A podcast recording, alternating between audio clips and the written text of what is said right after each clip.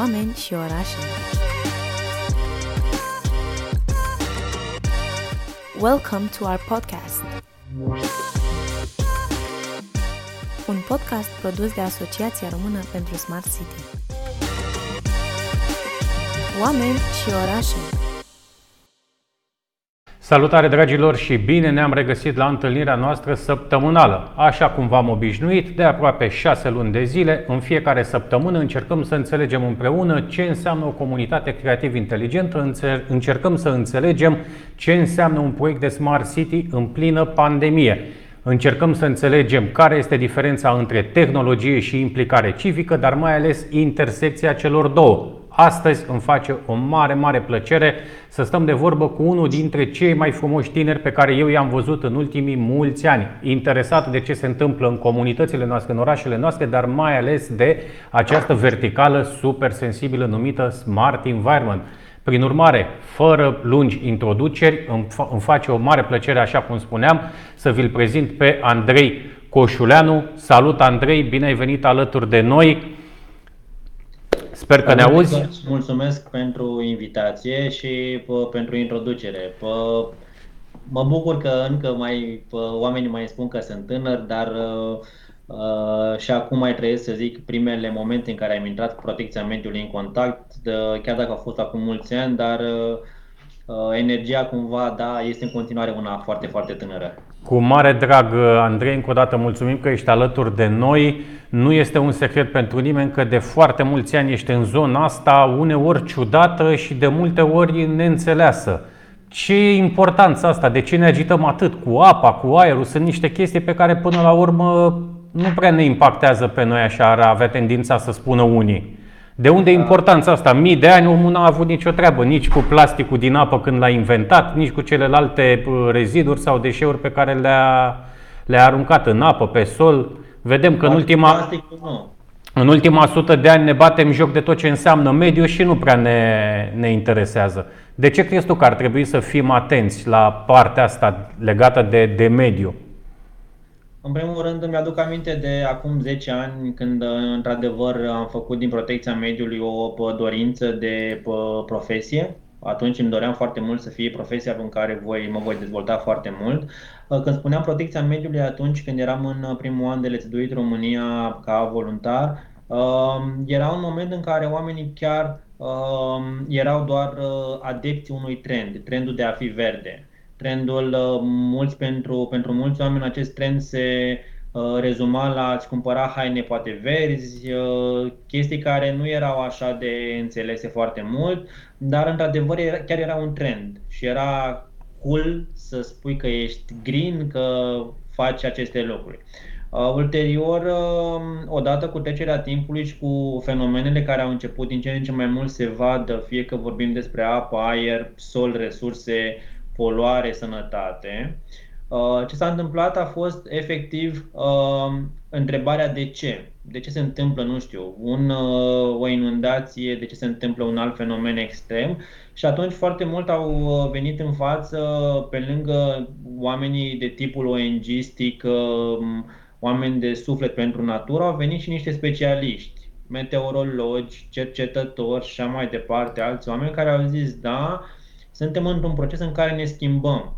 Ne schimbăm alimentația, vedem din ce în ce mai multe alimente care nu mai sunt atât de naturale. De ce? Cum vom ajunge să mâncăm poate alimente care nu mai sunt crescute în pământ? Și pentru unii oameni era o întrebare pe bune, chiar ajungem acolo, sau cum vom putea să mâncăm carne care nu este din uh, bovine sau din ovine. Se poate și atunci erau niște chestii care păreau efectiv de uh, SF acum 10 ani.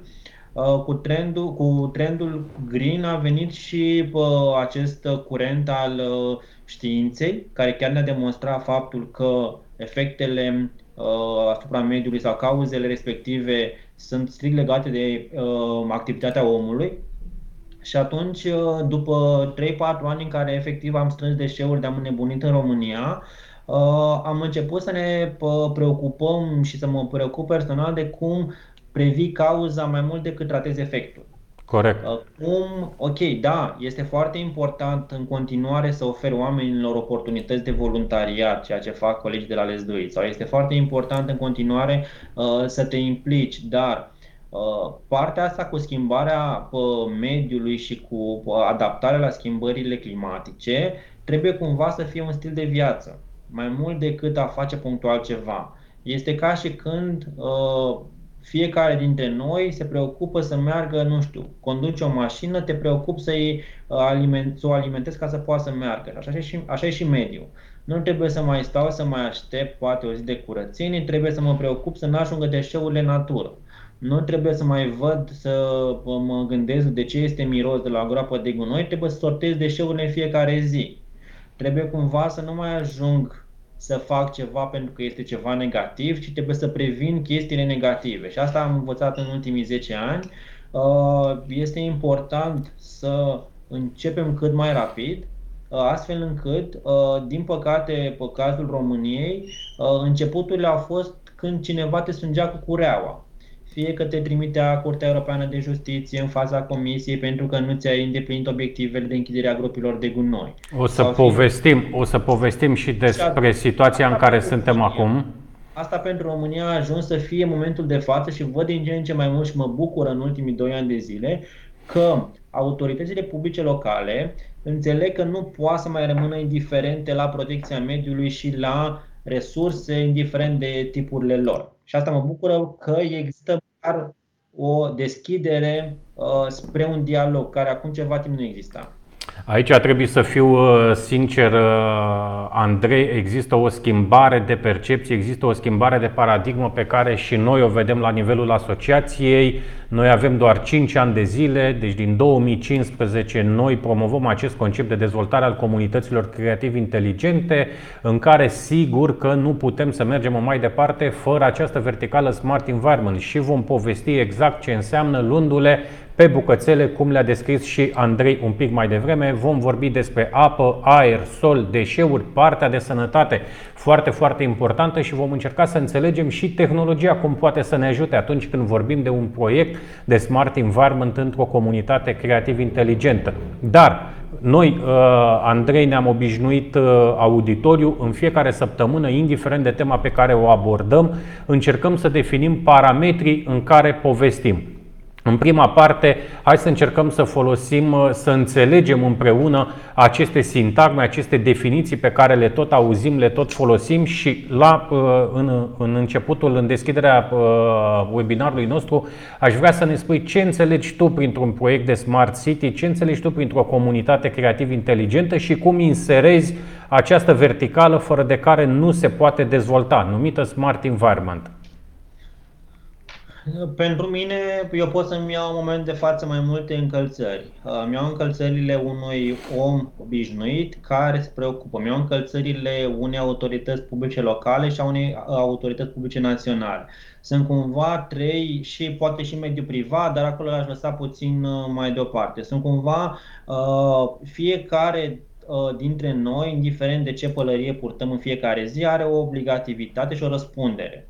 Uh, din punctul meu de vedere, răspunderea fiecăruia este de 24 de ore din 24. Nu cred că există în momentul de față oameni responsabili care să fie responsabili doar acasă, nu și la birou, sau invers, sau ceva, nu știu, doar în concediu și nu și acasă, sau invers. Chiar dacă am de foarte multe ori că românii care merg în alte țări sunt mai preocupați de mediu pentru că te strânge cureaua sau pentru că dă niște amenzi uh, de acolo. Bun. Revenind la pălăriile mixte. Din punctul meu de vedere, acest smart environment care există în momentul de față, uh, eu cred că uh, este vorba despre progresul în care ne aflăm. Tehnologia în momentul de față este principalul instrument pentru smart din punctul meu de vedere pe mediu.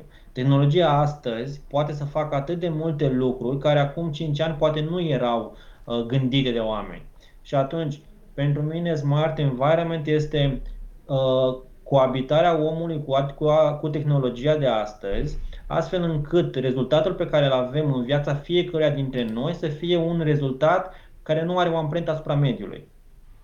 Uh, indiferent în continuare, uh, uh, subliniez asta, indiferent de ceea ce facem fiecare dintre noi. Uh, am văzut de foarte multe ori uh, direcțiile respective se duc cam în toate domeniile, din toate industriile care există acum. Mediul este prezent în orice industrie astăzi și trebuie să te preocupi de ce rezultă în urma activității pe care fiecare dintre noi o avem. Uh, ce înseamnă astăzi uh, Smart Environment este de fapt uh, activitatea de 24 de ore fără un impact asupra mediului. Asta este astăzi foarte, foarte simplu. Că nu o putem duce la zero este o chestie reală și aproape pă, imposibil să o duci la zero în fiecare zi. Dar uh, trebuie să încerci să găsești un echilibru între consum, dezvoltare, business profit și responsabilitate uh, și planificare uh, și o construcție sănătoasă. Construcție sănătoasă înseamnă ce vorbim despre un om, despre un business sănătos, despre un oraș sănătos, despre o comunitate sănătoasă. Astea sunt cumva chestiile de smart environment. Este tot ce este în jurul nostru are legătură cu smart environment. Asta este 100% o chestie care se întâmplă în fiecare Și ce vedem și ce nu vedem, pentru că aici există capcana multora, dacă nu-l vedem, nu există sau nu ne afectează, la fel ca și virusul.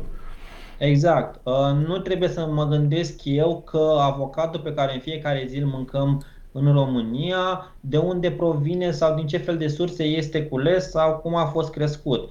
Da, am o problemă foarte mare în momentul de față când mănânc un aliment care poate a fost crescut cu niște uh, substanțe care nu sunt prietenoase cu corpul și corpul trebuie să le ingereze ulterior. Nu, nu este dezvoltat corpul pentru a le putea Uh, asimila și pentru a le putea uh, fructifica. Și atunci de multe ori ajungem să ne întrebăm oare de ce nu pot să slăbesc sau de ce nu pot să fac diverse lucruri cu corpul meu? Păi pentru că nici alimentația poate nu mai e la fel. Asta, alimentația este o zonă care nu o acopăr foarte, foarte smart, așa ca și pă, tehnologie, dar uh, asta este astăzi, conceptul ăsta de smart environment în România, da, avem o lipsă de a fi uh, normali pe mediu, în primul rând, uh, în sensul în care uh, mie mi s-ar părea că este normal și nu este smart să strâng deșeurile, dar mi s-ar părea că sortarea deșeurilor trebuie să fie una smart. În sensul în care tehnologia pe care astăzi o am îmi poate sorta deșeurile cu un minim impact asupra mediului, cât mai corect, astfel încât ele să fie valorificate la o putere cât mai mare financiară și de, de cantitate, fără a avea pierderi, fără a face niște lucruri. Și atunci asta mi se pare important. Tehnologia și cu omul trebuie să colaboreze extraordinar de bine, să se ajute între ei, astfel încât la finalul unei zile impactul pe care l-am avut și generarea ceea ce a rezultat la finalul unei zi să fie uh, să ne aibă un impact asupra mediului. Bun. Andrei, și tu și la Let's Do It România și la Act for Tomorrow și noi în asociație de foarte multe ori am preluat rolul statului. Fie că ne-am dus și am gestionat proiecte care probabil ar fi trebuit să fie uh, Uh, coordonate sau măcar să simțim implicarea statului. Nu o spun să mă vait, nu o spun să te vait nici pe tine, ne place ceea ce facem, credem în ceea ce facem. Eu unul spun sincer, 5 ani de zile, zi de zi să fi făcut uh, fără să cred în activitatea mea, cred că mi era imposibil. Poți să ai o activitate la un moment dat, dar dacă nu crezi în ea, este clar că nu, nu, nu, nu o să-ți iasă. Dar de multe ori am simțit uh, statul nu doar că nu se implică, dar l-am simțit și răutăcios pe alocuri. De multe ori a băgat așa bățul prin gard în foarte multe inițiative și în zona de mediu, care probabil nu a fost considerat, uh, știu eu, de importanță strategică, deși Acum, în plină pandemie, vedem cât de important este, exact ce spuneai tu un pic mai devreme, să înțelegem impactul pe care îl avem asupra mediului chiar și atunci când ne cumpărăm hrana, pentru că și ea are un impact în lanț, probabil o să povestim un pic mai târziu despre acest lanț, despre dezvoltare durabilă. Dragilor, sunt foarte multe concepte, sunt foarte multe lucruri care țin de această verticală de smart environment. Nu vorbim doar de ce respirăm sau de ceea ce bem sau mâncăm, este un întreg lanț care pleacă de la obiceiul nostru, de la educația noastră, de la ce vrem noi să se întâmple de fapt în comunitățile noastre. Andrei, sunt peste 23.000 de români care mor anual din cauza poluării. Sigur că cea mai accentuată aici este poluarea uh, dată de anumite uh, centre urbane, de tot ce înseamnă partea de trafic uh, și așa mai departe. Cum facem? Cum înțelegem în primul rând că poluarea omoară oameni? Cum înțelegem realitatea? Cum o ducem să o explicăm celor care nu cred în protecția mediului. Pentru că eu aici cred că avem o problemă de implicare, de educare, de acceptare și evident de acțiune. Da, cifrele care le-ai spus tu în continuare, poate acum 10 ani, dacă le spunea cineva, nu ar fi crezut în ele. Astăzi, inclusiv ieri, am văzut directorul Spitalului Marius Nasă din București, care fix despre asta vorbea, despre poluarea care are un efect într-un mod direct asupra uh, oamenilor și asupra și cauzează de decese. Uh, dacă iau cifra pe care ai spus-o tu, poluarea este mai, uh, are un efect mai nociv asupra omului decât actualul coronavirus.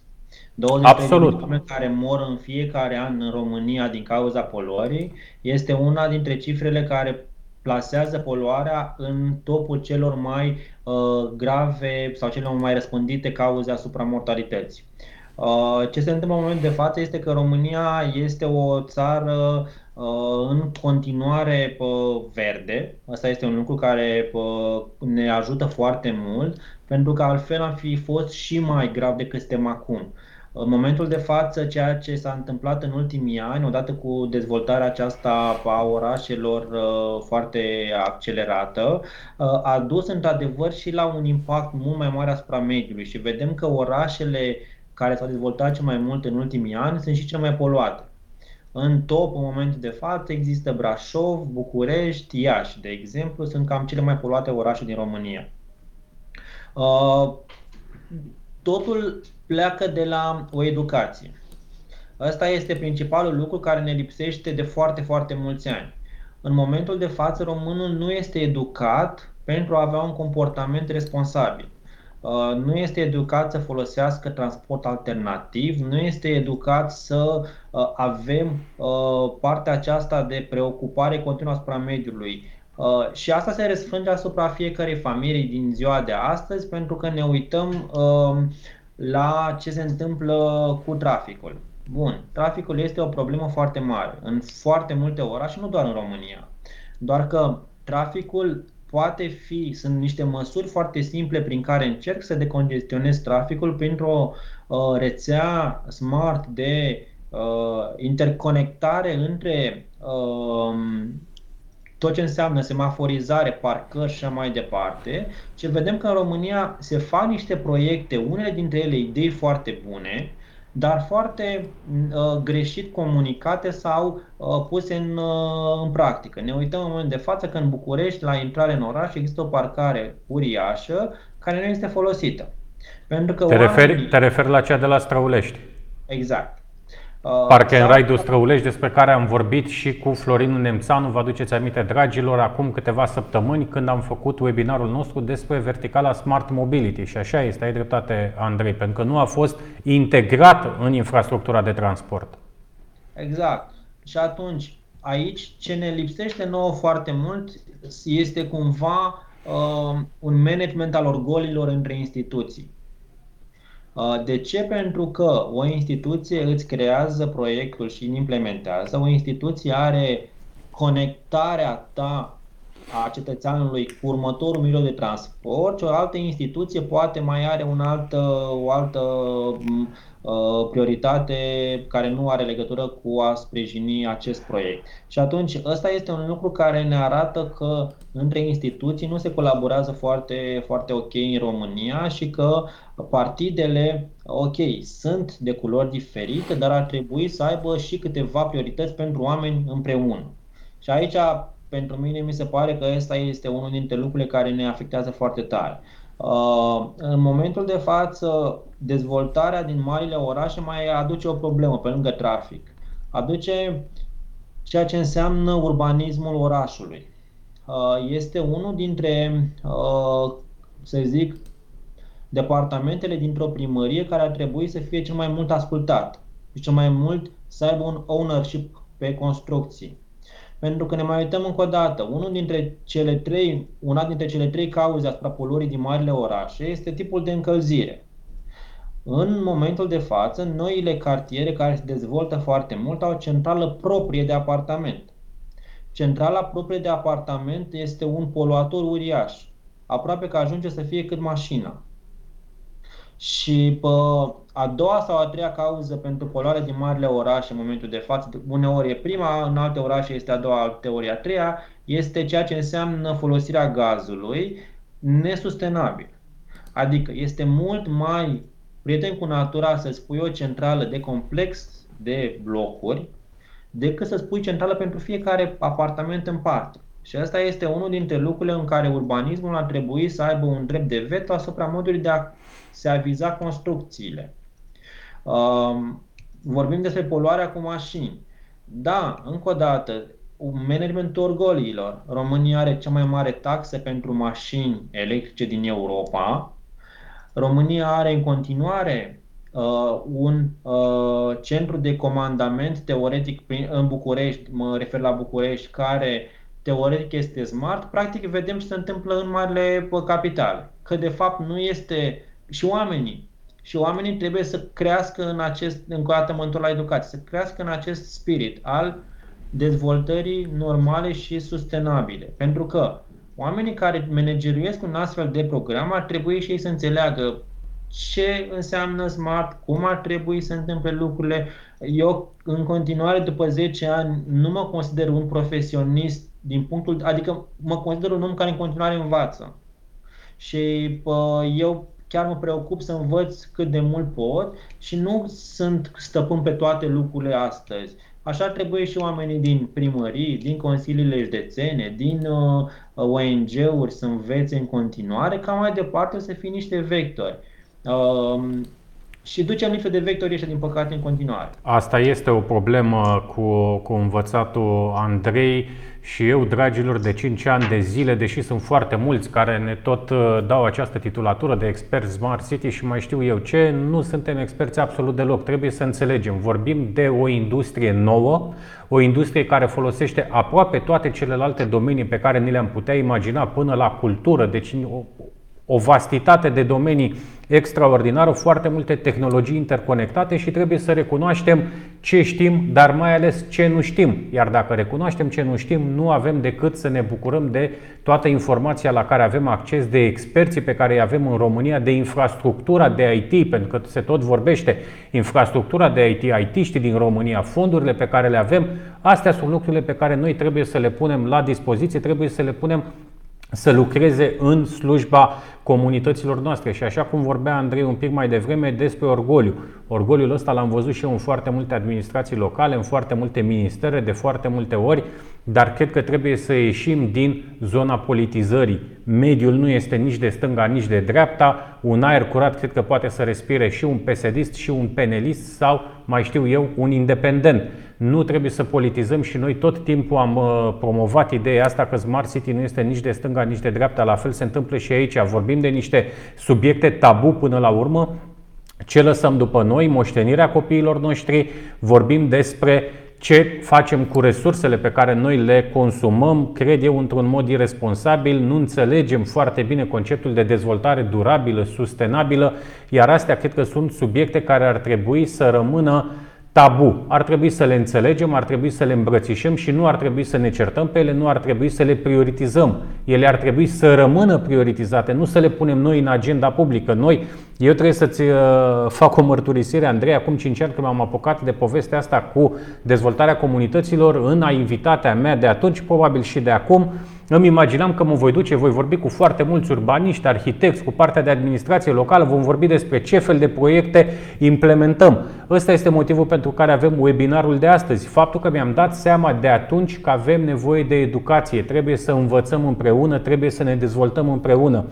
Așa a apărut și revista și Academia Smart City și foarte multe lucruri pe care eu nu mi le-am imaginat acum 5 ani că voi fi nevoit să le fac. Deci suntem și dragilor, mă bucur că sunteți alături de noi astăzi pentru că este un demers prin care noi ne dorim să învățăm împreună. Nu trebuie să fim aroganți, nu avem de ce să fim aroganți, orgolioși, cu atât mai puțin.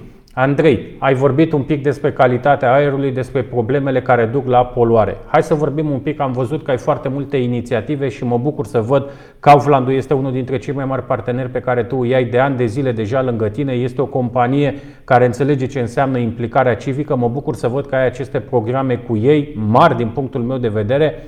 Mi-aș dori să văd inițiative la fel de mari uh, și în, și în restul țării. Hai să vorbim un pic despre ape. Da, eu de unde protecția apelor, eu sunt născut la Dunăre, la Călăraș, de acolo am plecat uh, la final, finalul liceului. Dorința mea de atunci era să fac ceva pentru ape. Uh, am văzut de foarte multe ori viiturile prin, uh, prin oraș, prin parcul municipal și eram efectiv consternat și uimit de ce se poate întâmpla și apa, ce efect are asupra omului și constructiv, dar și destructiv. Uh, destructiv tot din cauza oamenilor. Adică apa nu este un, uh, o resursă destructivă, din contră este o resursă vitală pentru noi. Și atunci, încă din Lezduit România, am început programe pentru protecția apelor, dar simțeam că pot mai mult și ăsta a fost unul dintre motivele pentru care a apărut Act for Tomorrow ca și asociație. Uh, eu personal am două motive, motivul pe de o parte de apă și motivul de economie circulară și a resurselor din lemn. Uh, și apa cumva a fost, uh, mi-am dorit foarte mult uh, să fac ceva pentru România. Uh, de foarte puțin timp am făcut cunoscută povestea faptului că atunci eram, am fost invitat să mă alătur unei echipe din Miami, cea mai smart sau cea mai puternică echipă de protecție a oceanelor din lume. Am zis, băi, n-aș vrea să plec, aș vrea să fac ceva pentru România. Și atunci am zis, uh, Uh, hai să gândesc mare. Ceva care în România, într-adevăr, să nu... ok, facem acțiuni de ecologizare, dar nu sunt suficiente. Atunci am plecat cu programul ăsta în uh, în dorința de a coopta niște companii, de a face ceva împreună. Și așa Kaufland a venit ca partener. Uh, mai sunt și alte companii care au o ocupare astăzi și uh, concret ce mi-am propus a fost să gândesc un program 360 prin care cu o educație, cu, o, cu un impact uh, mai mic asupra omului, asupra apelor, cu autorități împreună, naționale și locale, uh, să contribuim la educarea populației și la uh, prevenirea poluării apelor. Acest lucru acum ne-a afectat puțin pandemia, pentru că anul trecut am început o campanie, anul acesta n-am dus-o cum ne-am fi dorit noi. Ceea ce am făcut anul ăsta a fost ceva nou, pentru că noi nu aveam planificat deloc programul de, de plaje la începutul anului. Uh, planificat niște chestii foarte faine. Uh, am planificat și am comunicat-o de foarte uh, curând faptul că noi acum suntem, suntem într-un proces în care dezvoltăm o infrastructură de uh, embarcațiuni care ele au ca rol colectarea deșeurilor din apele din România. De ce embarcațiuni? Pentru că în alte țări primăriile au astfel de embarcațiuni. Exact ce, spuneam, exact ce spuneam un pic mai devreme, interacțiunea și implicarea civică. Ok, noi înțelegem de la nivelul societății civile să facem foarte multe lucruri, dar avem nevoie măcar de ajutorul autorității locale, nu mai spun că ar trebui să fie chiar inițiativa și demersul ei. Da, dar am zis, hai să-l facem noi, ca după aceea alte autorități să zică perfect, îmi doresc și eu acest lucru. Să-l multiplice, corect. Și acum suntem în proces în care așteptăm să avem gata o prima embarcațiune de mare dimensi- mari dimensiuni. Pentru noi 8-10 metri de embarcațiune ca lungime este o embarcațiune semnificativă. O facem electric în România, uh, prin care am zis să venim în uh, sprijinul autorităților. Practic, acum ce dezvoltăm ca și concept este unul de economie circulară prin care din campaniile de educație le ducem cât de mult putem cu toate pânzele sus ale noastre, toate forțele și separat facem această infrastructură prin care colectăm deșeurile din ape, uh, și plastic și microplastic, pentru că suntem în momentul de față aproape gata să ne apucăm să colectăm microplasticul prin niște aspiratoare noi, ca și inovație. Uh, nu le-am făcut în România, într-adevăr, asta este o, dori, o, o durerea mea că nu le-am avut momentan în România. Uh, și obiectivul nostru este ca din materialele respective să producem noi bunuri că producem, nu știu, tot felul de chestii din plastic reciclat, că le amestecăm cu alte materiale, că faci mobilier din plastic reciclat, că faci orice poți să faci în momentul de față din plastic.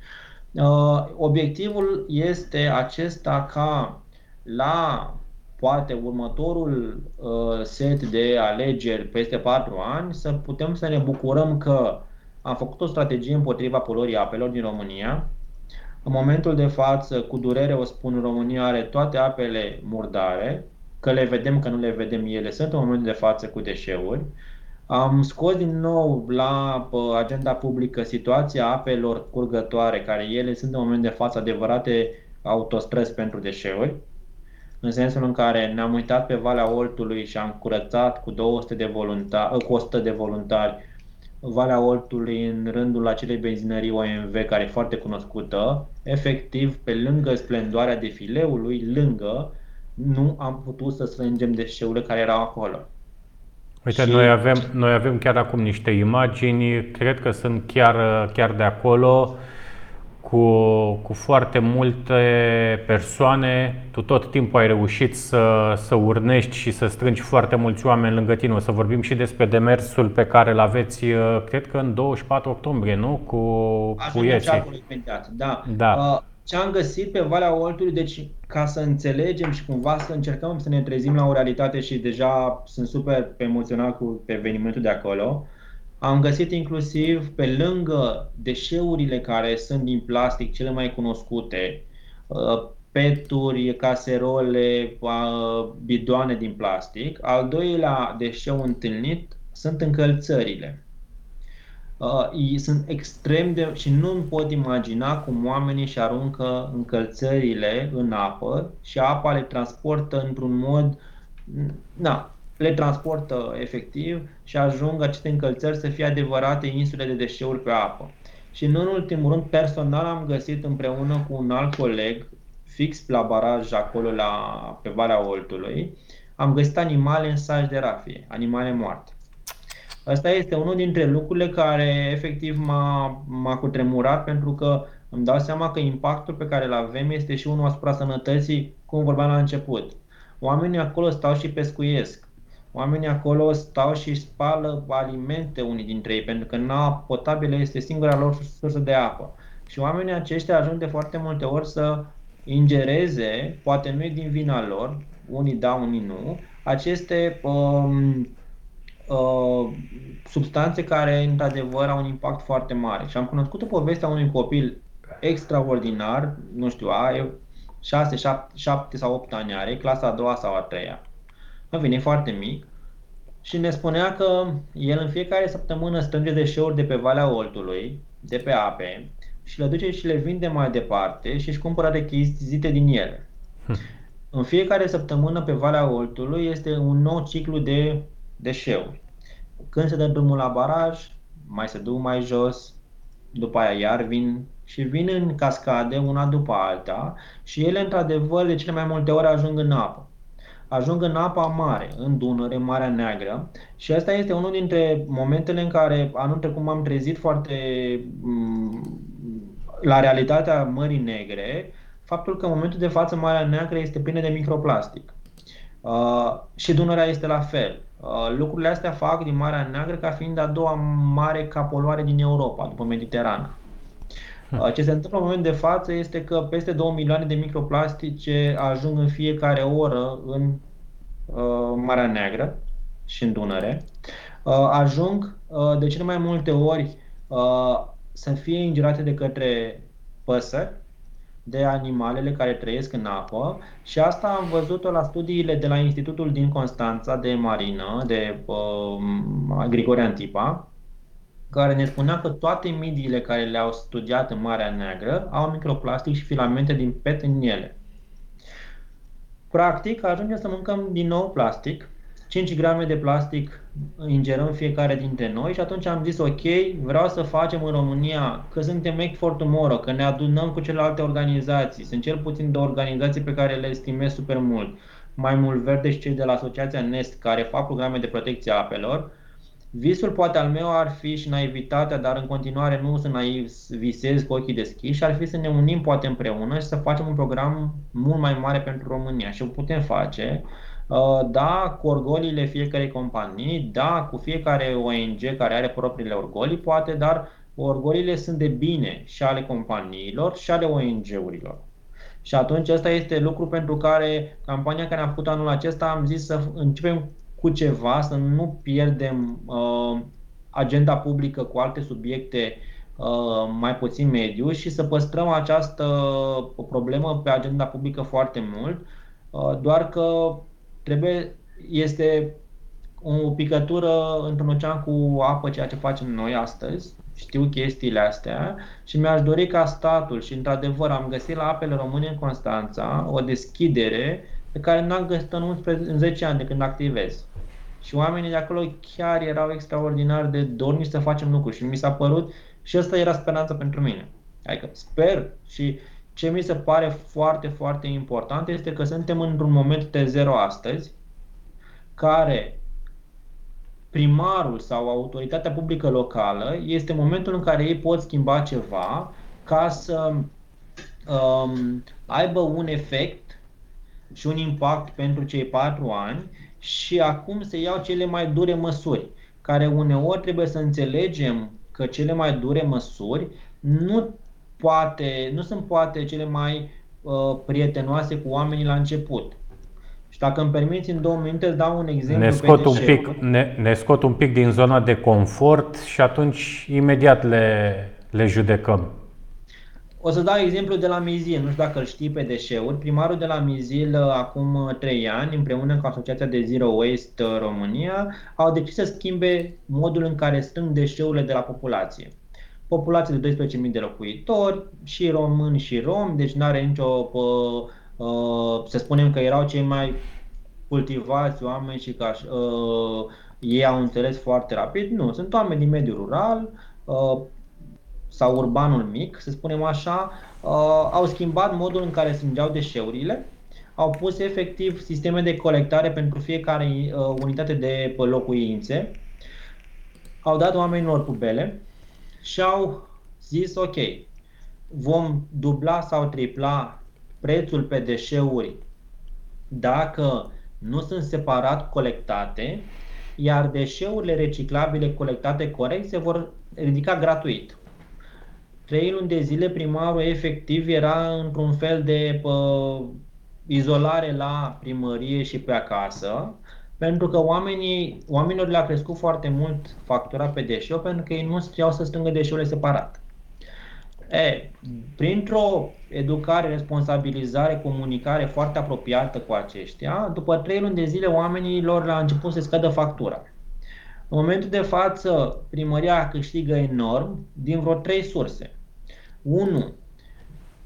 Deșeurile respective neselectate, deci menajere intră mai puțin la groapa de gunoi, deci Corect. nu mai plătesc pe de o parte. 2 vând deșeurile pe care eu le-am colectat către industrie și atunci primesc banii în urma vânzării respective, că o fac eu, că o fac prin terță persoană, tot pentru municipalitate rămân banii respectivi. Și uh, nu în ultimul rând mai avem și această, acest factor pentru populație. Pentru că populația i-a scăzut costul pe deșeu, deci mai puține taxe și impozite pe care îl plătește fiecare și în același timp crește calitatea vieții. Pentru că oamenii respectivi în momentul de față au acum mai puțin miros în comunitate, au mai multă siguranță pentru că da, se face un management mai corect al deșeurilor și asta înseamnă pentru ei o sănătate mult mai bună decât era înainte. Uh, și cazul ăsta pentru mine este uh, unul îmbucurător și sunt multe în România. Adică vreau să spun că lucrurile în România au început să se schimbe și avem exemple de bună practică și la noi în țara noastră. Deci noi nu trebuie să mai reinventăm roata astăzi. Trebuie efectiv să ne luăm un pix și un caiet, să mergem, nu știu, până la Oradea, până la Sălacea, tot în județ. Oradea, Bihor, zona aia este una senzațională pentru modul în care se face management al deșeurilor. Poate la Buzău, poate la uh, Mizil, cum spuneam, Mai sunt și, am văzut la Urlați acum câteva zile, efectiv un sistem foarte ok de colectare a deșeurilor, dacă vorbim despre deșeuri. Să vedem cum acele primării au fost și s-au uh, școlit, da, ne școlim indiferent de vârsta pe care o avem. Asta e foarte important să înțelegem că avem de învățat în continuu și mai ales trebuie să colaborăm. Exact cum spunea și Andrei un pic mai devreme, deja România are o multitudine de proiecte, de inițiative în zona de Smart City, în zona de Smart Environment. Trebuie să ne uităm la exemplele de bună practică, trebuie să-i sunăm pe acei primari, pe acei city manager sau responsabili, pentru că de cele mai multe ori veți constata că vor să vă ajute și mai ales știu și prin ce au trecut ei la început.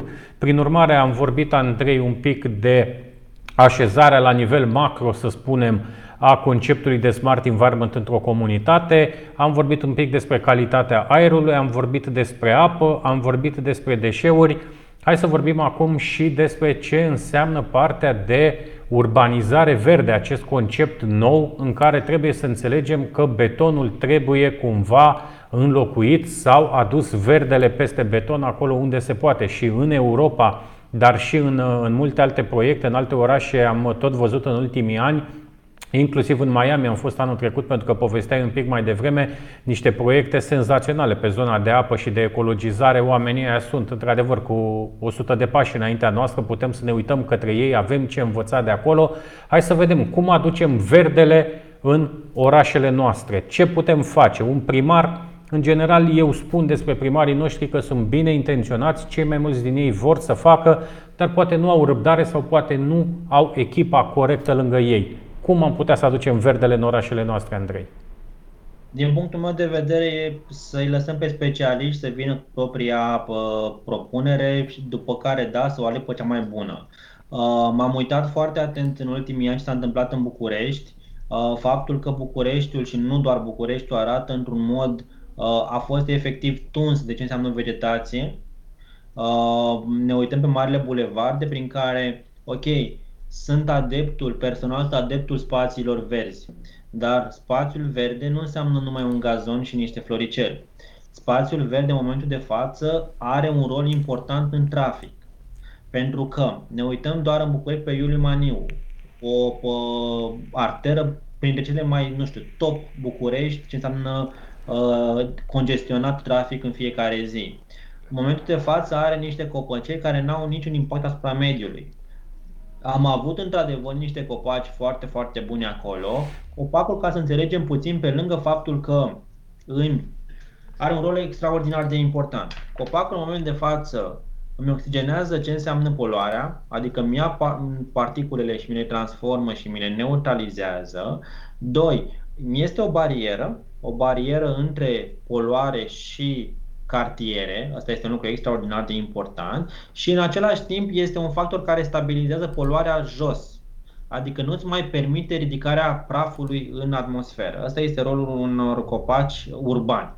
Din păcate, uh, sau din fericire, există în momentul de față copaci urbani care ei ar trebui, în funcție de fiecare așezare urbană și de temperaturile care le au, să alegem copacii respectivi care sunt cei mai buni pentru fiecare, fiecare oraș. Uh, da, am văzut că în București a început o uh, inițiativă de vreo 3-4 ani prin care plantăm anumiți copaci. Sunt foarte importanți. Ne uităm efectiv la zona dintre bulevard, pe Bulevardul Magheru și uh, Victorie, în care copacul chiar este un copac. Nu mai este ce s-a întâmplat în trecut să pun un băț. Copacul trebuie să aibă un trunchi, trebuie să fie cât mai uh, uh bogat în uh, vegetație, nu să, să plantăm niște salcâmi globulari care salcâmul globular, cu tot respectul pentru specia respectivă, el nu are decât un rol de peisagistică și atât. Nu are un rol de a filtra uh, aerul. Bun. Uh, el are un alt rol, salcâmul, în altă parte. Și atunci, primul lucru care mi se pare foarte important este să-mi mapez, pot să mapez în momentul de față un oraș cu niște senzori de poluare, să, găsesc, să identific cele mai poluate zone dintr-un oraș. În momentul acela ar trebui să vin cu o strategie pentru urbanizare verde și asta înseamnă 1. să-mi pun spațiu verde cât mai mult uh, pe înălțime, nu pe lățime. Pentru că înălțimea în momentul acela mi asigură cumva o filtrare mai bună a aerului și da, este una dintre soluțiile cele mai bune. Uh, să-mi, uh, să mă duc pe ceea ce înseamnă șantiere. Din păcate, șantierele sunt un factor uriaș de poluare. Ele ar trebui neutralizate ca și particule de praf, dar nu se întâmplă în momentul de față. Este foarte simplu. Am fost acum, cred că, 2 ani în Asia, în China, și am văzut cum fiecare șantier are o soluție de fixare a particulelor de praf pe care o pun ca un pulverizator de jur împrejurul uh, construcției și care îți pune jos pe asfalt particulele de praf, vii cu un aspirator mobil, imediat cu mașinuțele, le-ai conectat foarte ușor. După care, noi nu avem în moment de față ideea de grădini verticale. Asta este unul dintre, dintre soluțiile, da, primarul vechi al capitalei a avut o inițiativă. Noi nu ducem lipsă de inițiative verzi. Problema este cum le comunicăm. Nu știu, cel mai verde balcon. Poate să fie un cel mai verde balcon din punctul de vedere al mediului. Sau cea mai frumoasă grădină verticală din București. Sau din Oradea, sau din uh, Brașov, orașele mari care au acum probleme de mediu. Asta este încă o dată unul dintre spațiile verzi din fiecare oraș ar trebui să fie cât mai bine fructificat. Suntem în continuare sub media europeană de spațiu verde pe cap de locuitor urban. Și atunci, ceea ce trebuie să înțeleg foarte important este că un parc, când îl fac, un parc nu este egal o zonă cu beton și pus niște joc, jocuri, jucării pe acolo. Parcul în momentul de față trebuie să fie pământ foarte mult sau trebuie să fac un mix între construit și neconstruit. Asta este din nou unul dintre lucrurile care la noi nu se agrează foarte mult, se agrează foarte mult beton. Betonul nu mai este în momentul de față prieten cu mediul, sunt soluții mult mai bune și eficiente cu mediul și mai ieftine unele dintre ele și pot în același timp să mă gândesc la soluții care um, cu tot respectul pentru anumiți colegi din, din Brează, să le zic așa, uh, nu trebuie să mă gândesc doar la peisagistica unui oraș. Trebuie să văd unde trebuie să-mi pun copaci. Dacă eu am nevoie de un parc uh, sau de o grădină urbană, o fac grădină urbană mai mult decât o zonă de, nu știu, uh, petrecerea timpului pentru uh, restaurante sau pentru alte lucruri. Suntem în moment de față, distrugem natura și mai este un lucru prețul pe care oamenii din autorități, că sunt naționale, că sunt locale, îl pun pe natură este foarte mic. Corect. Adică dacă vrei să pui, să, să tai un copac în București, trebuie să plantezi alți X copaci în altă parte. E foarte simplu. Adică să plantezi niște copaci într-o altă zonă este foarte simplu. Dar nu mă gândesc, băi, copacul ăla care era rolul, rolul lui? Că poate copaci pe care eu i-am plantat nu au același rol acolo. Dacă îi plantez în afa- la ieșire din oraș, nu am rezolvat nimic. Și aveam acum ceva timp uh, o, o idee discutată chiar la nivelul capitalei de a încerca oamenii să fie implicați civic. Ai o zonă verde, da, ai o, pardon, ai o zonă neamenajată în fața blocului, perfect, venim să ți-o înverzim. Uh, Acum ne uităm în continuare și vedem tot felul de specii de uh, arhitecți sau de peisagiști uh, din municipalități care este foarte frumos să îngrop copacul, îi las doar 2 mm de jur împrejur la trunchi ca să poată să mai respire și el pe acolo. Este efectiv o crimă pentru mediu asta. Nu pot să, nu știu, să lipesc Uh, pietre sau alte tipuri de materiale ca să acopăr tot ce înseamnă alveola unui copac. Acolo trebuie într-adevăr ca acel copac să poată fi tot timpul aerisit, să poată să, să trăiască și el normal, că nu-l folosesc. Andrei, te-aș ruga să rămânem un pic în zona asta a implicării civice. Hai să vedem unde, unde suntem noi astăzi când vorbim de implicare civică, care implicare civică, dragilor, nu înseamnă doar să ieșim sâmbătă la 10 cu o lopată și să plantăm un copac. Implicarea civică înseamnă, în primul rând, să ne dorim să înțelegem. Deci ar trebui să ne ducem tot la partea de educație, să înțelegem impactul pe care noi îl avem asupra mediului, pentru că implicarea civică începe direct de la dumneavoastră de acasă, prin ce consumați, prin grija față de apă, de energie, resurse și așa mai departe. Unde, unde vezi tu implicarea civică în România? Dacă ne uităm la celelalte țări sau, știu eu, uh, capitale europene, cu proiecte mult, mult mai dezvoltate în zona asta a mediului? Din fericire sau, da, din fericire, implicarea civică în România a crescut în ultimii ani. Asta și pentru că oamenii au înțeles că ei sunt principalul uh, motor care poate să facă o schimbare. Am așteptat foarte mulți ani să facă X, Y, primar, Corect. vecin, oricine, dar noi nu făceam chestiile astea și Asta pentru că era o comoditate sau motivele sunt efectiv neinteresante azi sau nu au un impact. Uh, ce trebuie să înțelegem este că în ultimii ani am început să ne implicăm foarte mult. Da, România are acum un, o masă critică de voluntariat, dar implicarea pornește de când deschid ochii până a doua zi când deschid ochii. Adică Corect. implicarea de 24 de ore. În primul rând, îi plec cu implicarea de acasă. Este foarte important să înțeleg că implicarea nu înseamnă, uh, cum spuneai tu, să ies la o zi de curățenie a deșeurilor. Implicarea este ca în momentul în care eu, ok, vorbim de deșeuri, da?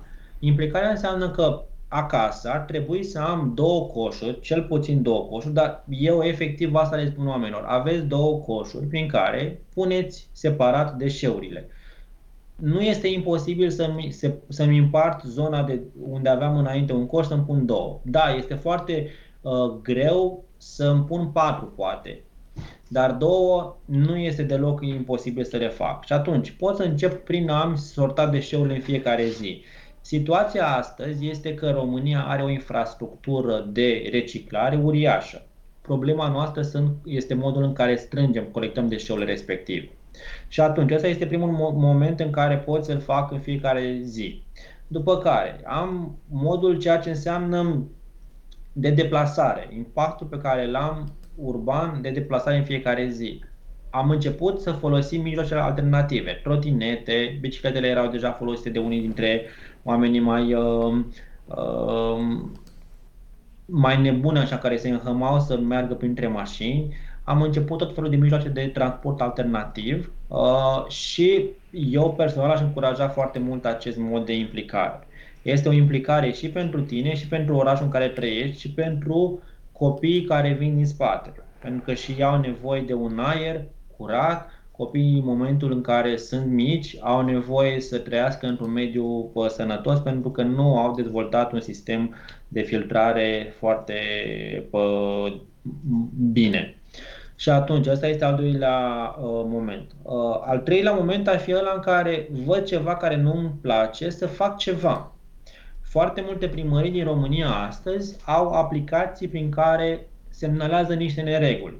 S-a uscat un copac pe bulevardul uh, Teilor din Iași, semnalez la primărie și îi spun că uite aici se implică, s-a întâmplat chestia asta. Și atunci ar trebui să vină primarul Iașiului cu departamentul care trebuie, deci primăria Iași, cu departamentul de peisaj, să planteze un copac.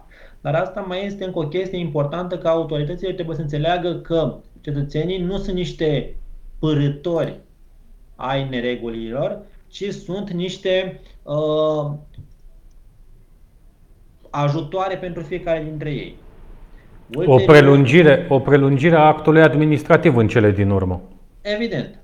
Ulterior, da, dacă găsesc voluntariat în stâng, iarăși, hainele pe care le avem, spuneam de încălțămintea care e din ape, hainele pe care le avem în momentul de față, dacă mie mi s-a stricat un asture, mi s-a, s-a rupt un asture la cămașă, cămașa nu s-a stricat, este doar un asture pe care pot să-l repun la loc. Dacă eu nu fac chestia asta, o dau al cuiva. Sau la fel spun, le spun copiilor când merg la școală.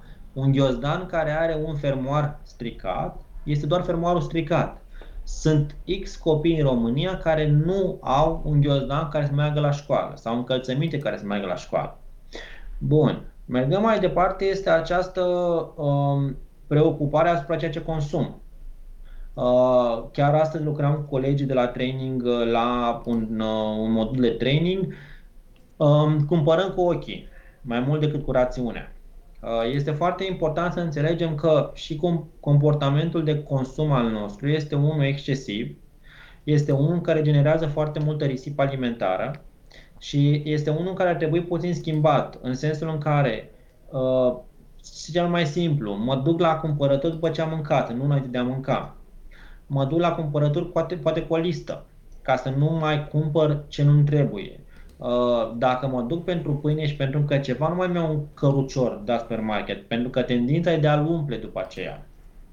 Și așa mai departe. Nu în ultimul rând este să văd ce pot să fac și pentru alții și pentru, cum spuneam, despre activități de voluntariat.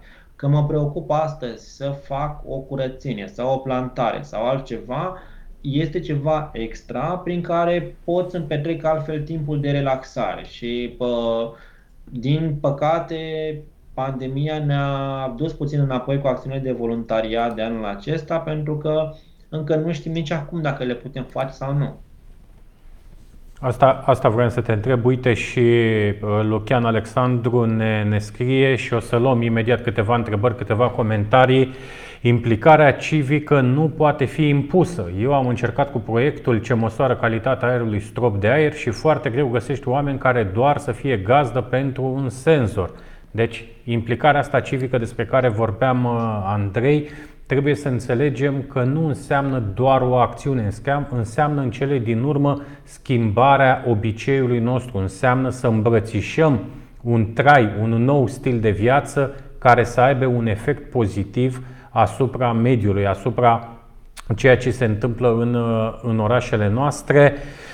Elena Georgescu, cât de importantă este colectarea selectivă a deșeurilor și în ce măsură este realizată în România la momentul actual? Le-am văzut și acum. Hai că, uh, dacă vrei, pot să răspund la câteva dintre ele. Văd că multe sunt uh, despre colectarea deșeurilor. Uh, în momentul de față, legislația s-a schimbat puțin de un an și jumătate, se tot schimbă. Ceea ce le recomand eu oamenilor astăzi este să-și ia două recipiente diferite, să separe deșeurile la sursă, adică acasă. În momentul acela, mare parte din eficiență ai făcut-o pentru deșeuri.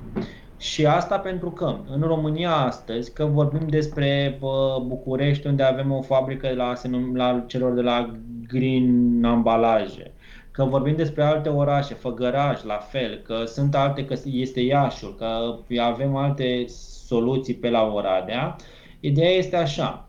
În momentul de față, deșeurile care eu le-am colectat separat acasă, ele ar trebui să ajungă într-o stație de sortare, ideal automatizată. În momentul acela, și se întâmplă în București chestia asta și în marile orașe deja, în momentul acela, deșeurile noastre pot fi sortate într-un mod automatizat. Practic, ce înseamnă plastic e de două feluri, 2D și 3D. 2D este plasticul care este de tip folie, în urma ambalajelor, împachetărilor și așa mai departe, și plastic de tip PET care e 3D. Și atunci, acel, acele, acea tehnologie smart care există în moment de față în stație de sortare separă 2D de 3D. Mai mult, pe baza unor senzori, tot prin tehnologie, că asta spuneam eu, omul se separă acasă, după care vine tehnologia și îl ajută foarte Corect. mult. Îmi separă culorile de plastic. Culorile de plastic care sunt verde, albastru, plasticul acela de bere care e mai închis, plasticul de apă mai, uh, mai virgin, sau 100% virgin. Uh, că îmi separă ulterior ce înseamnă hârtie, carton de alte ambalaje sau metal feroz, neferoz, totul se poate face într-o, într-un procent foarte, foarte mare automatizat. Și atunci, ulterior, în România ajung la reciclat aceste tipuri de uh, scuze, o să rămân eu fără baterie. Nu-i problemă. Ajung aceste tipuri de uh, ambalaje sortate care ele sunt transformate în uh, alte produse. În România astăzi se fac alte, um, pe baza tehnologiei se fac alte produse în țara noastră. Mai mult decât atât, România are la Iași, la Green Fiber, una dintre cele mai moderne uh, mașinării prin care transformă plasticul curat în fibră din uh, PET. Fibra din PET, ca să ne înțelegem, este acea uh, tehnologie de tipul uh, uh, bumbacului, înlocuitor de bumbac, care o găsim foarte mult în haine. România are astăzi cea mai mare fabrică de fibre din Europa și cred că este în top 3 din lume. Practic, dacă fabrica de la Iași se închide, este prăpăt pentru întreaga Europa pentru materia primă. Și atunci, astea sunt niște exemple pozitive pe care ar trebui să le alimentăm noi în fiecare zi printr-o preocupare asupra mediului. Din păcate, această preocupare a scăzut, nu știu, acum 6-7 ani la Iași ajungeau din, inter, din uh, național 60-70% din plastic, 80% din plasticul din România, astăzi se importă aproape 70%. Unde, unde s-a rupt filmul din punctul tău de vedere?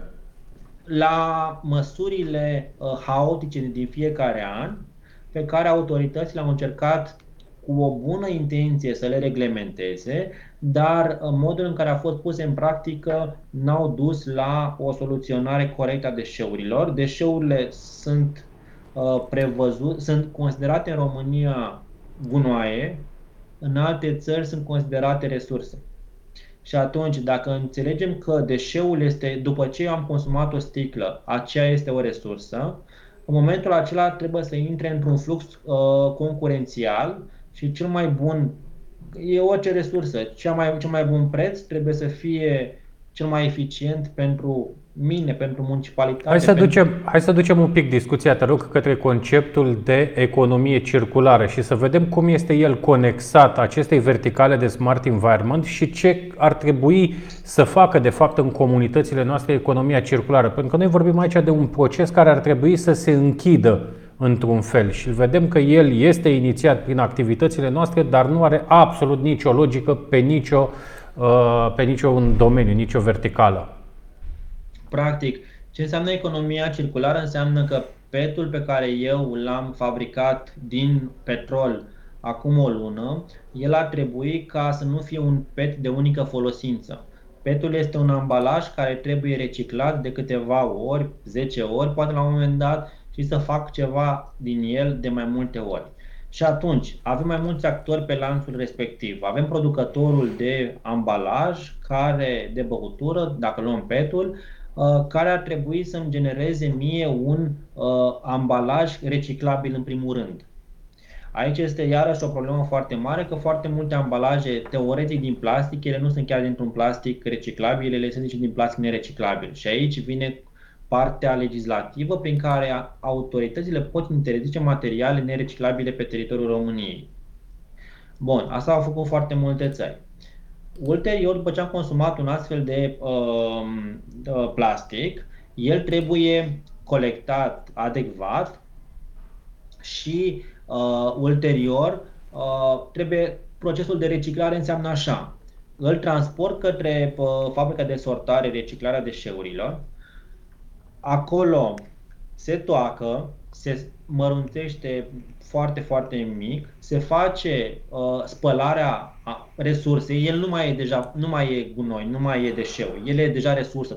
Când l-am tocat, e deja resursă. Se spală fulgii de plastic, ulterior se uh, usucă, sunt două procese de spălare, poate chiar trei, se usucă. Cu cât plasticul mai, corect, mai curat, cu atât procesul de spălare este mai mic și atunci nu mai am consumat de mare de resurse. De asta e deci important spălarea... și cum pleacă deșeul ca resursă sau ca simplu gunoi de la noi din, uh, din casă. Petul din menajer nu poate fi făcut fibră astăzi în România. Deci nu, petul pe care îl cumpărăm din alte țări pentru Green Fiber la Iași este pet curat. Asta este un lucru foarte, foarte important. Și atunci, din după ce l-am spălat, îl duc și îl usuc, iar ulterior îl fac injecție în mici biluțe ca să îl înțelegă toată lumea, prin care ulterior se pot face din biluțele respective orice. Și asta este un proces care el poate fi replicat de foarte multe ori. Unde câștigăm este, sunt foarte multe zone. 1. Câștigă primăria dacă uh, și cetățeanul într-un mod direct, dacă le separ corect, pentru că atunci plătesc mai puțin pentru colectare. 2. Am o, infra, o, o industrie de colectare care ea trebuie să intre în schema respectivă, ea intrând în schemă mi-asigură, este efectiv uh, sunt companii private care ele asigură locuri de muncă, asigură utilaje, plătesc taxe la stat, deci banii îți intră din nou în capitalul național. Ulterior, tot ce înseamnă sortare, procesare, îți intră din nou în capitalul național, ce înseamnă locuri de muncă pentru uh, diverse comunități, ce înseamnă produs finit adăugat ulterior, pentru că deja eu am ciclul respectiv economic pe fiecare flux și rulez banii respectivi. Și nu în ultimul rând înseamnă acest produs finit, la, fi, produs resursă la final, prin care eu îl vând mai departe și acest uh, uh, produs ulterior se reîntoarce către noi uh, produse finite. Deci este materie primă pentru altceva. Procesul pot relua de mai multe ori, asta este un lucru foarte important și ce este important în momentul de față este că el de fapt este o economie națională într-o continuă dezvoltare. Asta este foarte, foarte important. Bun. Dacă vorbim de, de activitatea voastră în trei, cei care se uită la noi acum, indiferent că vin din zona societății civile, a instituțiilor publice sau a companiilor și tu ai beneficiat de-a lungul timpului de implicarea multor actori în proiectele voastre, cum ar putea să vă ajute? Ce vă trebuie vouă astăzi? Unde simți tu nevoia de, de ajutor sau de implicare? Uh, în momentul de față, tot timpul mesajul pentru mine este de a se implica oamenii și noi încercăm să le asigurăm tot felul de evenimente, acțiuni și așa mai departe. Da, îmi doresc poate să, acum de exemplu de un an am început cu, cu asociate și cu un uh, număr de alte 5 ONG-uri să reîmpădurim România. Este un proces prin care uh, de foarte multe ori oamenii au tendința să spună da, proști împăduresc, cu scuzele de rigoare pentru oameni și sunt în categoria și alții deștepți taie. Uh, activitatea economică a României are inclusiv industria de lemn în spate. Deci nu putem astăzi să spunem că ar trebui să blocăm tăierea lemnului din pădure 100%. Nu se poate chestia asta. Sunt, sunt arbori care au căzut, sunt arbori care au nevoie să fie tăiați. Uh, sunt Păduri care trebuie curățate, corect. 40% din oameni din România, din rural, se încălzesc pe lemn. Noi trebuie să facem o tranziție. Da, sunt de acord că trebuie să accelerăm tranziția către un alt tip de încălzire, dar acest lucru costă. Acest lucru pentru anumiți oameni este un proces care este peste suportabilitatea financiară și atunci trebuie să înțelegem că lemnul este o resursă care este regenerabilă și trebuie să ne asigurăm că o ținem în picioare. Ok, noi ceea ce facem, de exemplu, astăzi este că împădurim pe terenuri nefertile. Împădurim pe zone deșertificate din sud, unde în România, în momentul de față, sudul care îl avem este sub media europeană de pădure. Avem zone călăraș, este la limita pă, României inferioară de pădure. Avem 10% suprafață împădurită, în media europeană de 40%.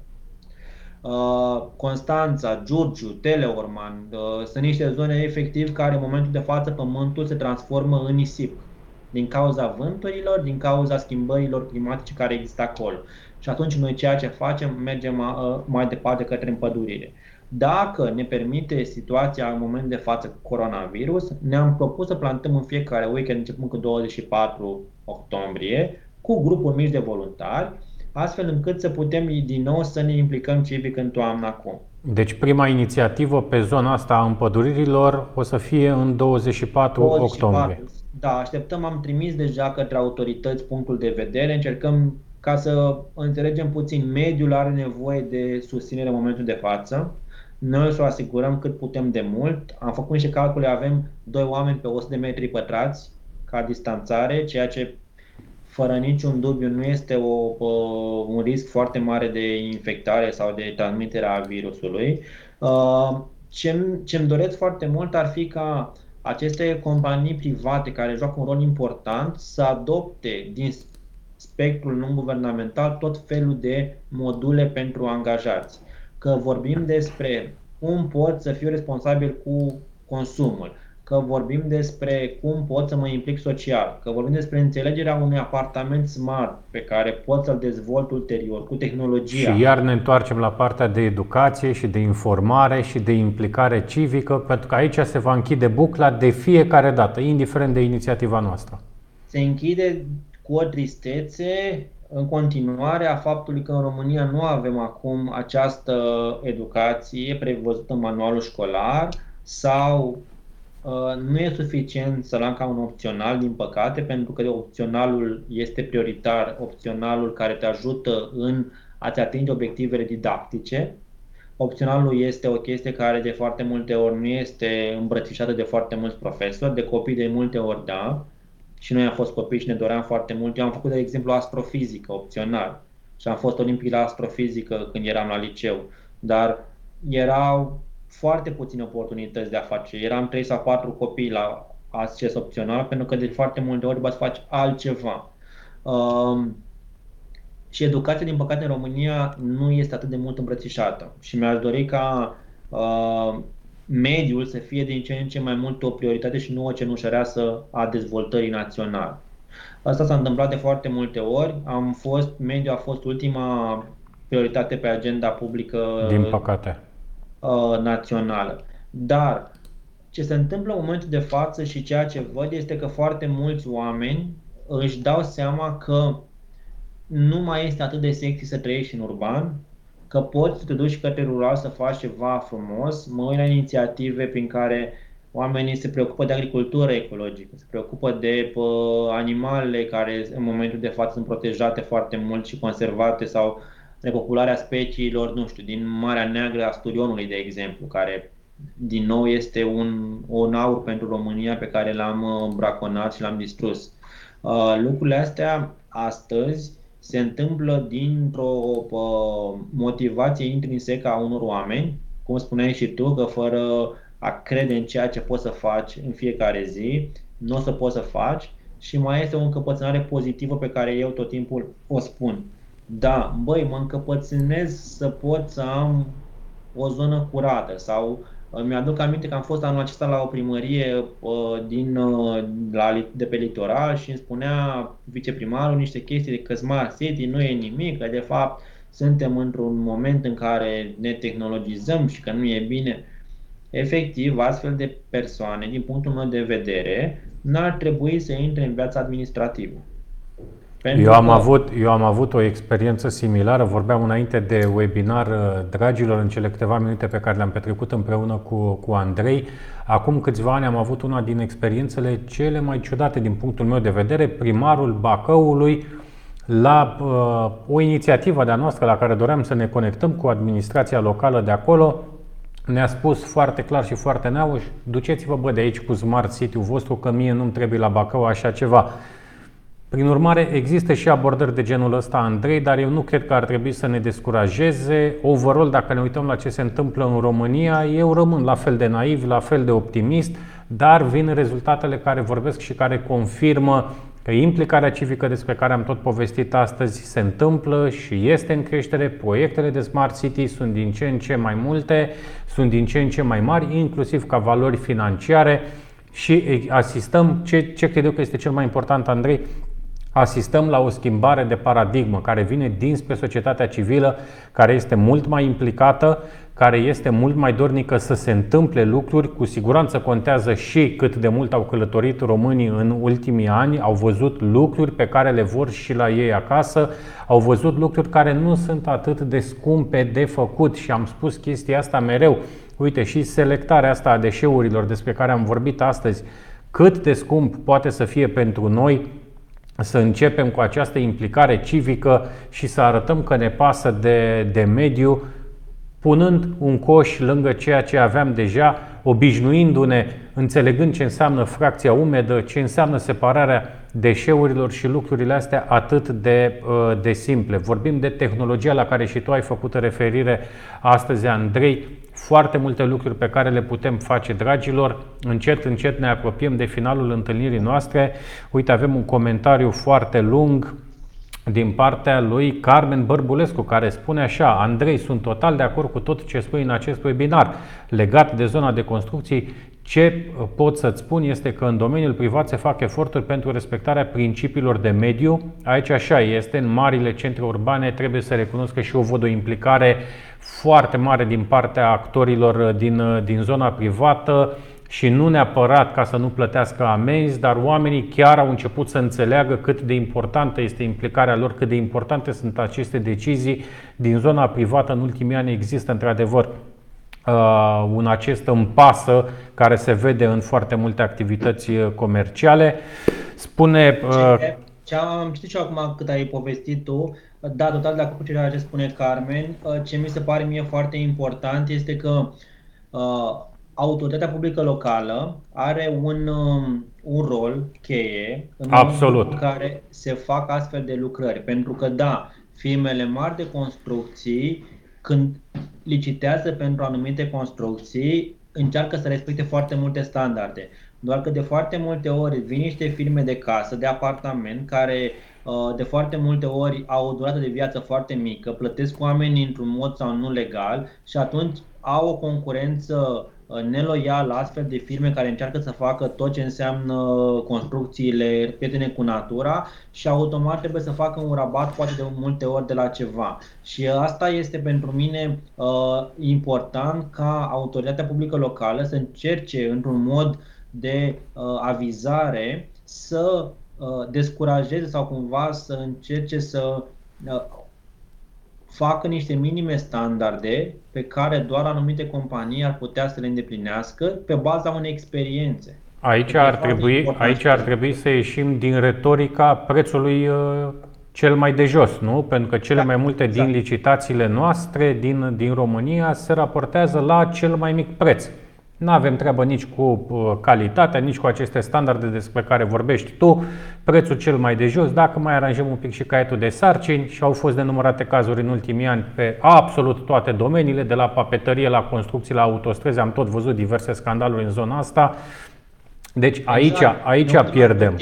Dacă vreau eu ca și proiect european să-mi cumpăr hârtie reciclată pentru că dăm un impact mai mic asupra mediului și încurajez industria verde, nu o să fiu niciodată concurențial cu o hârtie făcută din niște surse care nu știm de unde provine hârtia respectivă și așa mai departe. Și atunci avem nevoie și ce spuneam de foarte mult timp și știu că există în guvern de cel puțin 4 ani un uh, program de locuri de muncă verzi și de achiziții verzi este un lucru care lipsește în României foarte mult și care ar putea, într-adevăr, să mai echilibreze puțin din ce înseamnă uh, achiziții neloiale sau mai puțin uh, uh, etice și să încurajeze partea aceasta de uh, sustenabilitate din ce în ce mai mult. Și mi s-ar părea obligatoriu ca ce înseamnă autoritate publică locală să fie în primul rând un exemplu, să printeze, să facă toate lucrurile, să fie principali ambasadori și vectori într-o societate, ca mai ulterior ca oamenii să vină să încurajeze și pe locuitorii acestei autorități să treacă la niște modele de bună practică. Andrei, la începutul întâlnirii noastre ai folosit uh, acea metaforă că te-ai putea pune în uh, încălțările celui din administrația locală, a celui din societatea civilă, companie și așa mai departe. Hai să vedem acum, uh, dacă aș fi eu autoritate locală, show me the money. vorbește un pic despre ce bani sunt, pentru că sunt foarte multe surse de finanțare pentru aceste proiecte de mediu. Este o falsă impresie, dragilor, că România nu are bani pentru acest domeniu. Sunt foarte multe fonduri europene pe care România le poate accesa. S-au și întâmplat proiecte mari, trebuie să recunoaștem, adică nu trebuie să rămânem doar în zona asta că nu se întâmplă lucruri. Nu, se întâmplă lucruri frumoase în România pe zona de mediu. Problema este că nu se întâmplă cât de repede ne-am dorit noi sau scara la care ne-am dorit să uh, le vedem, dar ele se întâmplă. Show me the money. Eh, ieri citeam un articol și vă invit să-l citiți în continuare. Este exemplu de la Ciugud, Alba. Fabulos ce fac oamenii ăștia acolo. Am văzut uh, acest articol, un material extraordinar și văd din ce în ce mai multe exemple. Din nou, vrem să vedem cum se strâng deșeurile în sectorul 1 din București. A făcut cei de la Green News reportaj despre uh, traseul deșeurilor și exact modul în care se colectează, așa cum am zis eu mai devreme. Am și uitat de exemplul lor care este senzațional. Ciugudul din uh, Alba, celebra primărie deja că e celebră pentru modele de bună practică, a zis că nu vor să rateze niciun ban pentru municipalități. Este un lucru care ar trebui să-l aibă fiecare primar din momentul în care intenționează să candideze pentru o poziție de administrație publică locală, pe tot parcursul vieții de a, de a, din acel moment. Da, banii în momentul de față la nivel european sunt foarte mulți. România este în momentul de față una dintre țările uh, prioritare pentru dezvoltarea sectorului, iar protecția mediului va juca un rol extraordinar pentru următorii ani. Orice proiect care este gândit smart va putea obține finanțare. Asta este un lucru extraordinar și atunci componenta de smart, că este environment, că este orice care aduce tehnologia aproape oamenilor, va fi finanțată și pe European Green Deal și pe alte tipuri de finanțări care vor Corect. exista în următorul, pe următorul ciclu financiar și atunci pentru mine este un lucru foarte simplu că important este să înțelegi că ai soluții. Da, sunt niște soluții care pentru unele administrații nu erau foarte atractive. Sunt niște bani care trebuie să-i cheltui așa cum ți planifici. Dar este foarte important și este o cheie a succesului pentru fiecare primar că își poate asigura o viață lungă în administrație dacă se apucă să facă, nu știu, fă ca la Ciugut sau fă ca la Oradea.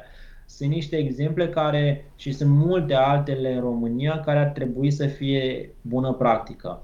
În momentul de față, uh, finanțarea nerambursabilă este uh, va fi la cote foarte mari, tocmai ce am văzut zilele trecute și pe planul european de Green Deal, poate nu atât de avansat când ne-ar fi dorit noi ecologiști, ecologiștii pentru emisiile ă, de carbon și gaze cu efect de seră, dar este clar că cel puțin 10 ani de acum încolo vor exista finanțări pe, pe partea aceasta. Nu în ultimul rând, din punctul meu de vedere, ar trebui cumva ca să gândim de cele mai multe ori cum investezi niște bani. Adică să plecăm de la ideea că banii ăia sunt investiți și nu sunt cheltuiți. Pentru că dacă văd într-adevăr efectul Aici pe care te conectezi deja cu ideea de ce spuneai tu un pic mai devreme, economie circulară.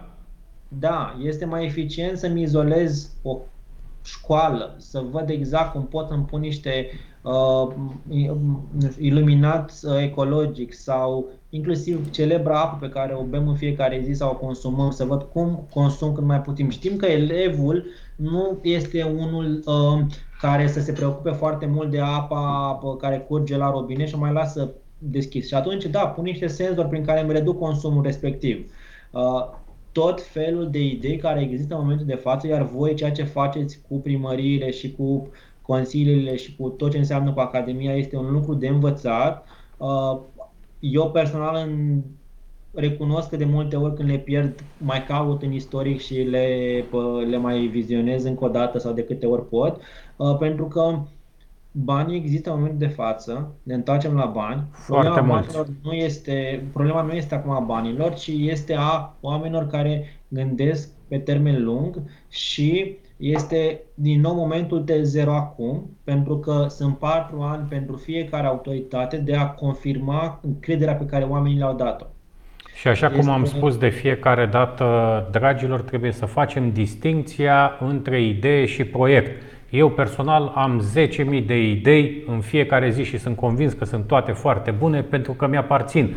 Ei bine, nimeni nu va finanța nicio idee dacă nu știu să o transform într-un proiect. Prin urmare, Andrei, foarte important ca cei din administrațiile locale să înțeleagă că doar proiectele bine scrise sunt finanțate și exact cum spuneai tu un pic mai devreme, să fim foarte atenți cu tot ceea ce urmează să planificăm în acel proiect, pentru că doar acele lucruri vor putea fi decontate un pic mai târziu. Prin urmare, proiectul, proiectul te rog. Da, spunem că după aceea Proiectul trebuie bine gândit de la T0. Exact. De aici, iarăși, importanța implicării civice, să ne ducem în comunitate, să înțelegem care sunt prioritățile comunității noastre.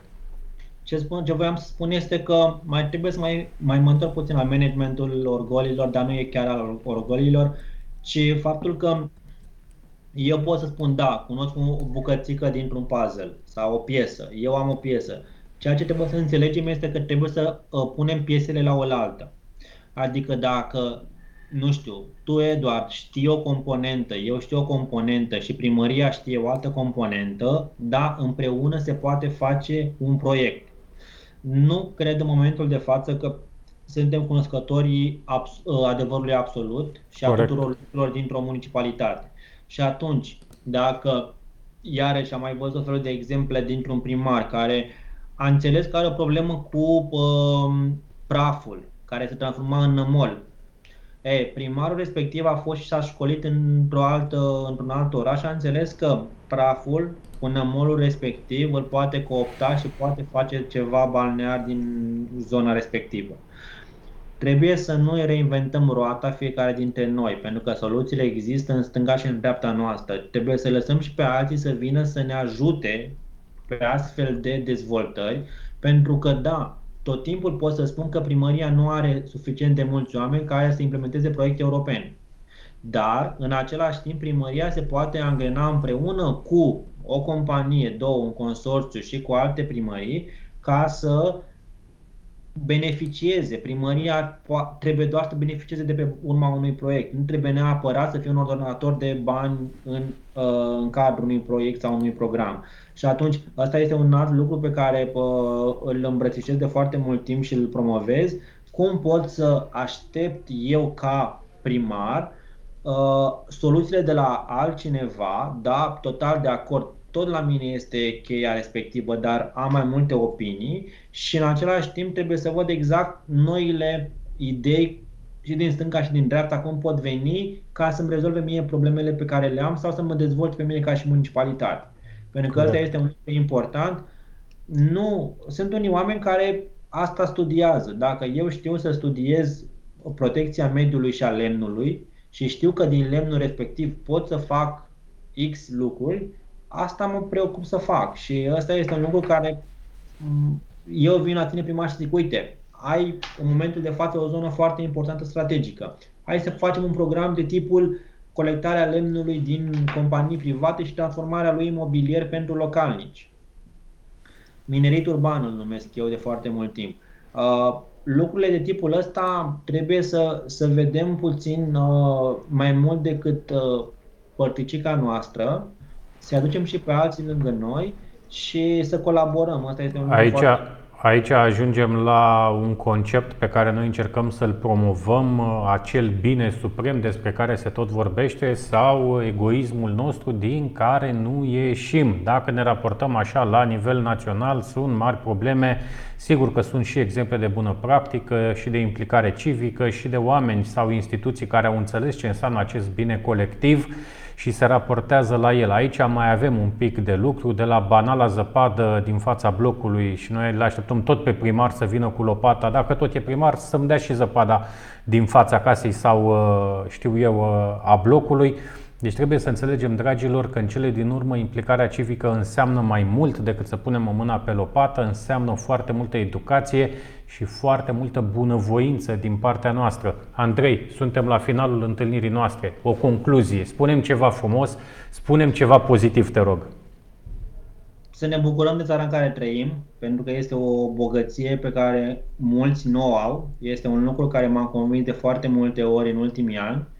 Uh, sunt oameni foarte, foarte creativi în România, adică Corect. avem resursă intelectuală în țara noastră de putem să dăm pe afară, dar ce este important este să găsim instrumentele prin care putem resursele respective să le fructificăm în țara noastră și să, uh, să ne implicăm.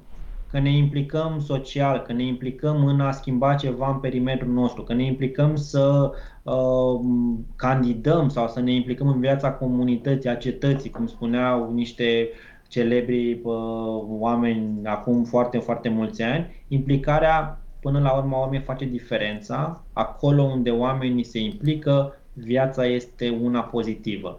Cât timp voi aștepta să facă altcineva, uh, să fii pasiv într-o societate activă este un tren pe care îl pierzi de la început. Și atunci fii în trenul schimbării și nu pe lângă trenul schimbării.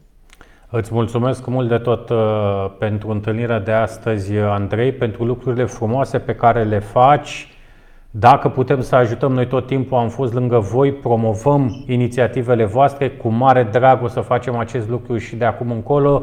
Iar voi, dragilor, cei care vă uitați uh, la noi, dacă am reușit din întâlnirea de astăzi să spunem așa, să vă uh, deschidem un pic orizontul de gândire atunci când vorbim de implicare civică, trenul schimbării despre care vorbea și Andrei un pic mai devreme, înseamnă că ne-am atins și noi uh, scopul nostru de astăzi.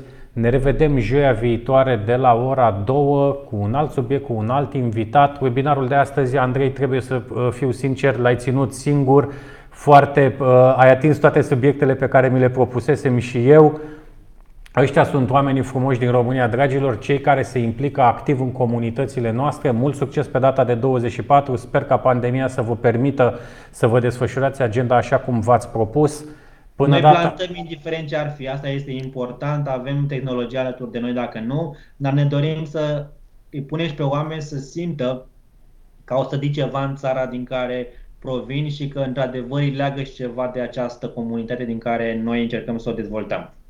Mulțumesc mult încă o dată, la revedere dragilor pe joia viitoare!